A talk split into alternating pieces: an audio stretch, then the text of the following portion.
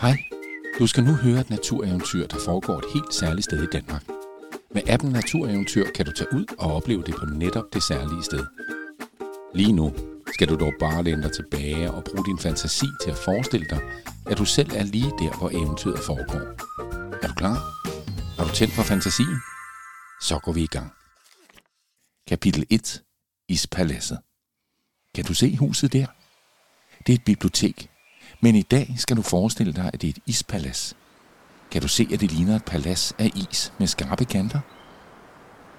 Nu skal du høre historien om isdronningen Isabel, som boede inde i paladset. Dronning Isabel var en stolt og kold dronning, som så gerne ville finde ind til sin indre varme. Hun kunne nemlig se på folk omkring sig, at det var lettere at være varm og glad, end kold og stolt.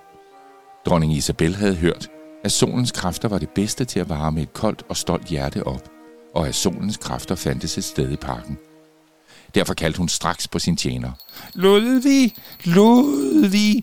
rungede dronning Isabels skarpe stemme gennem ispaladset, og sekundet efter stod hendes tjener Ludvig foran hende. Han bukkede dybt.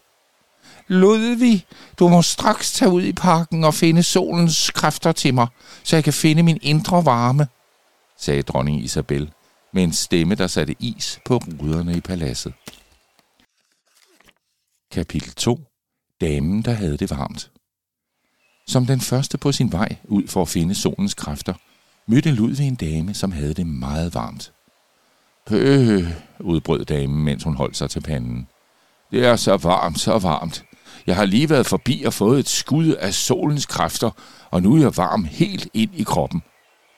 Den varme dame kiggede forbavset op på Ludvig og solens kræfter er meget svære at finde, og det er kun for de særligt indvidede.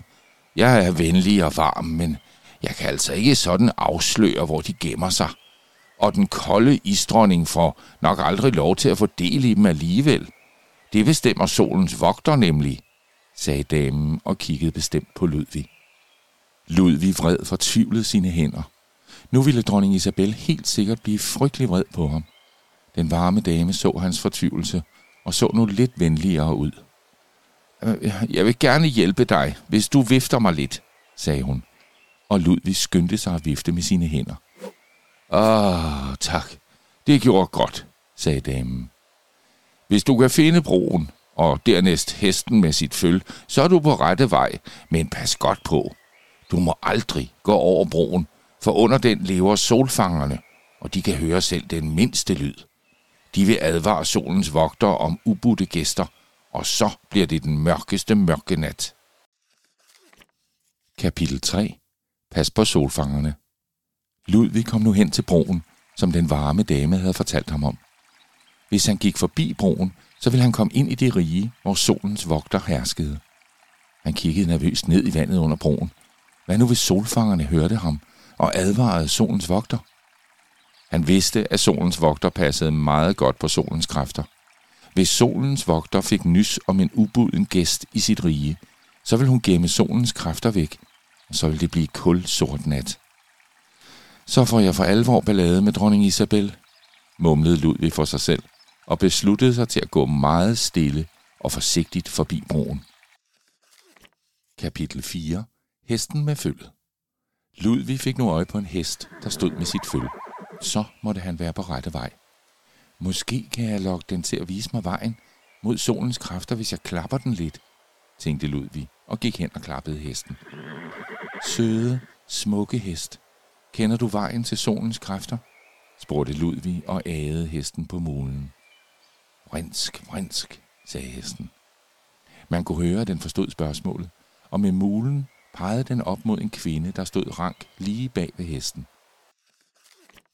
Kapitel 5 Den stærke kvinde Guapa Holdt! udbrød den stærke, nøgne kvinde. Ludvig kiggede på kvinden og tænkte, at hun godt nok også havde fået varmen fra solens kræfter, siden hun ikke havde noget tøj på. Jeg hedder Guapa, og jeg er en krigerkvinde. Jeg passer på solens vogter, mens hun passer på solens kræfter. Jeg har rejst hele universet rundt i følgeskab med solens vogter, men nu bliver vi altid her. Her i parken har solens kræfter det bedst, sagde kvinden og smilede varmt til Ludvig. Hvem er du? spurgte hun. Jeg hedder Ludvig, Jeg er den mægtige dronning Isabels tjener, sagde Ludvig. Guapa kiggede lige frem for sig og sagde, Du er god nok. Jeg kan godt lide, at du vil hjælpe andre end dig selv. Det vil solens vogter sætte pris på. Selvom den kolde dronning næppe kan få del i solens kræfter. Du må gerne træde nærmere. Solens vogter ligger med to små spædbørn længere hen ad stien. Ludvig takkede den stærke kvinde og skyndte sig videre for at finde solens vogter. Kapitel 6. Solens vogter. Pludselig var hun der. Solens vogter. Ludvig kunne mærke, hvordan varmen strømmede ham i møde, og han bukkede dybt for hende.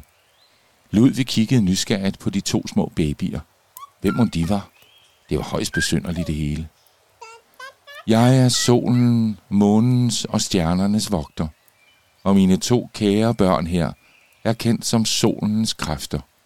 De giver varme og glæde til alle, der holder dem, sagde solens vogter og fortsatte. Men jeg kan ikke lade hvem som helst holde dem.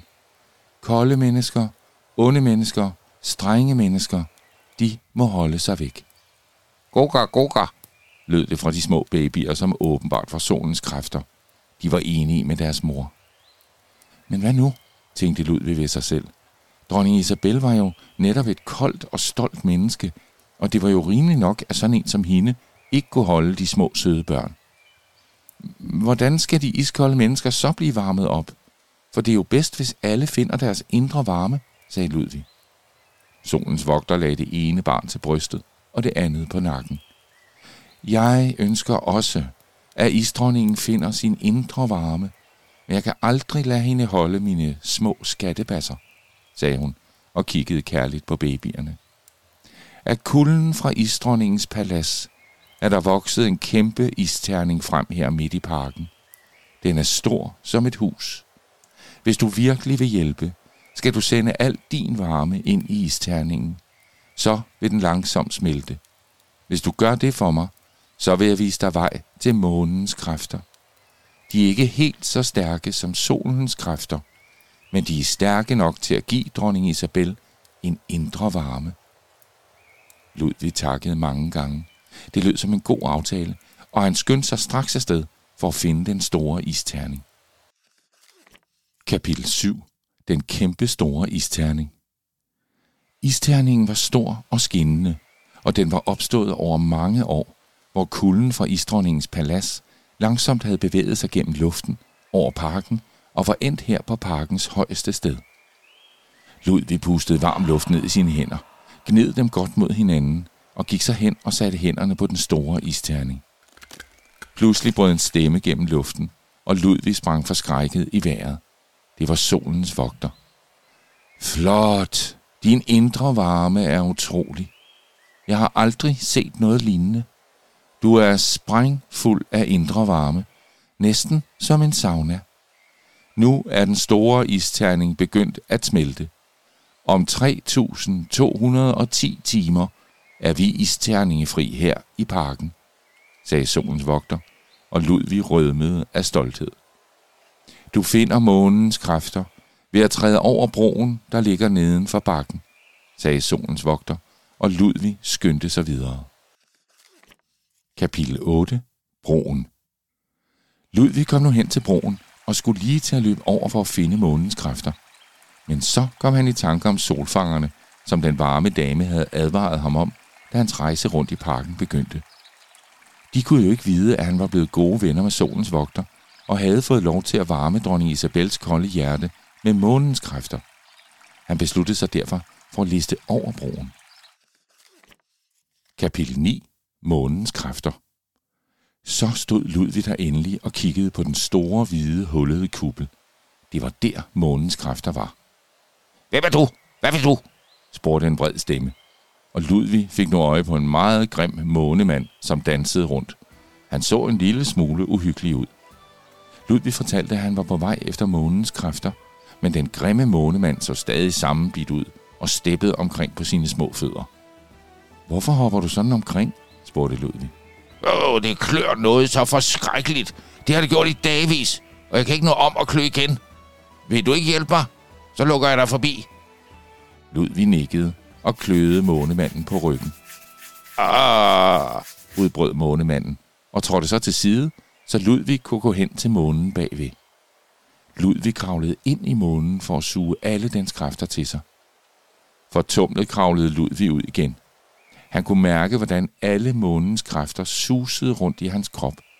Han løb straks tilbage til dronning Isabels palads og pustede alle månens kræfter ud over paladset og ind i dronning Isabels kolde hjerte. Dronning Isabel kom ham i møde, og Ludvig kunne se på hendes varme smil, at det havde virket. Nu var hendes hjerte ikke længere koldt og stolt. Nu var det varmt og venligt, og hun inviterede straks alle i parken til en stor og flot fest i sit smukke ispalads.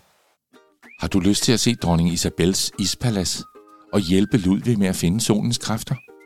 Så får din mor eller far, din mormor eller din farfar, eller måske din yndlingsonkel eller lærer til at tage dig med en tur til Øregårdsparken i Gentofte. Her kan du også klappe hesten og følget, og du kan liste forbi solfangerne og suge månens kræfter til dig. Download den gratis app Natureventyr, og lad den guide jer rundt på eventyr langs smukke ruter i den danske natur.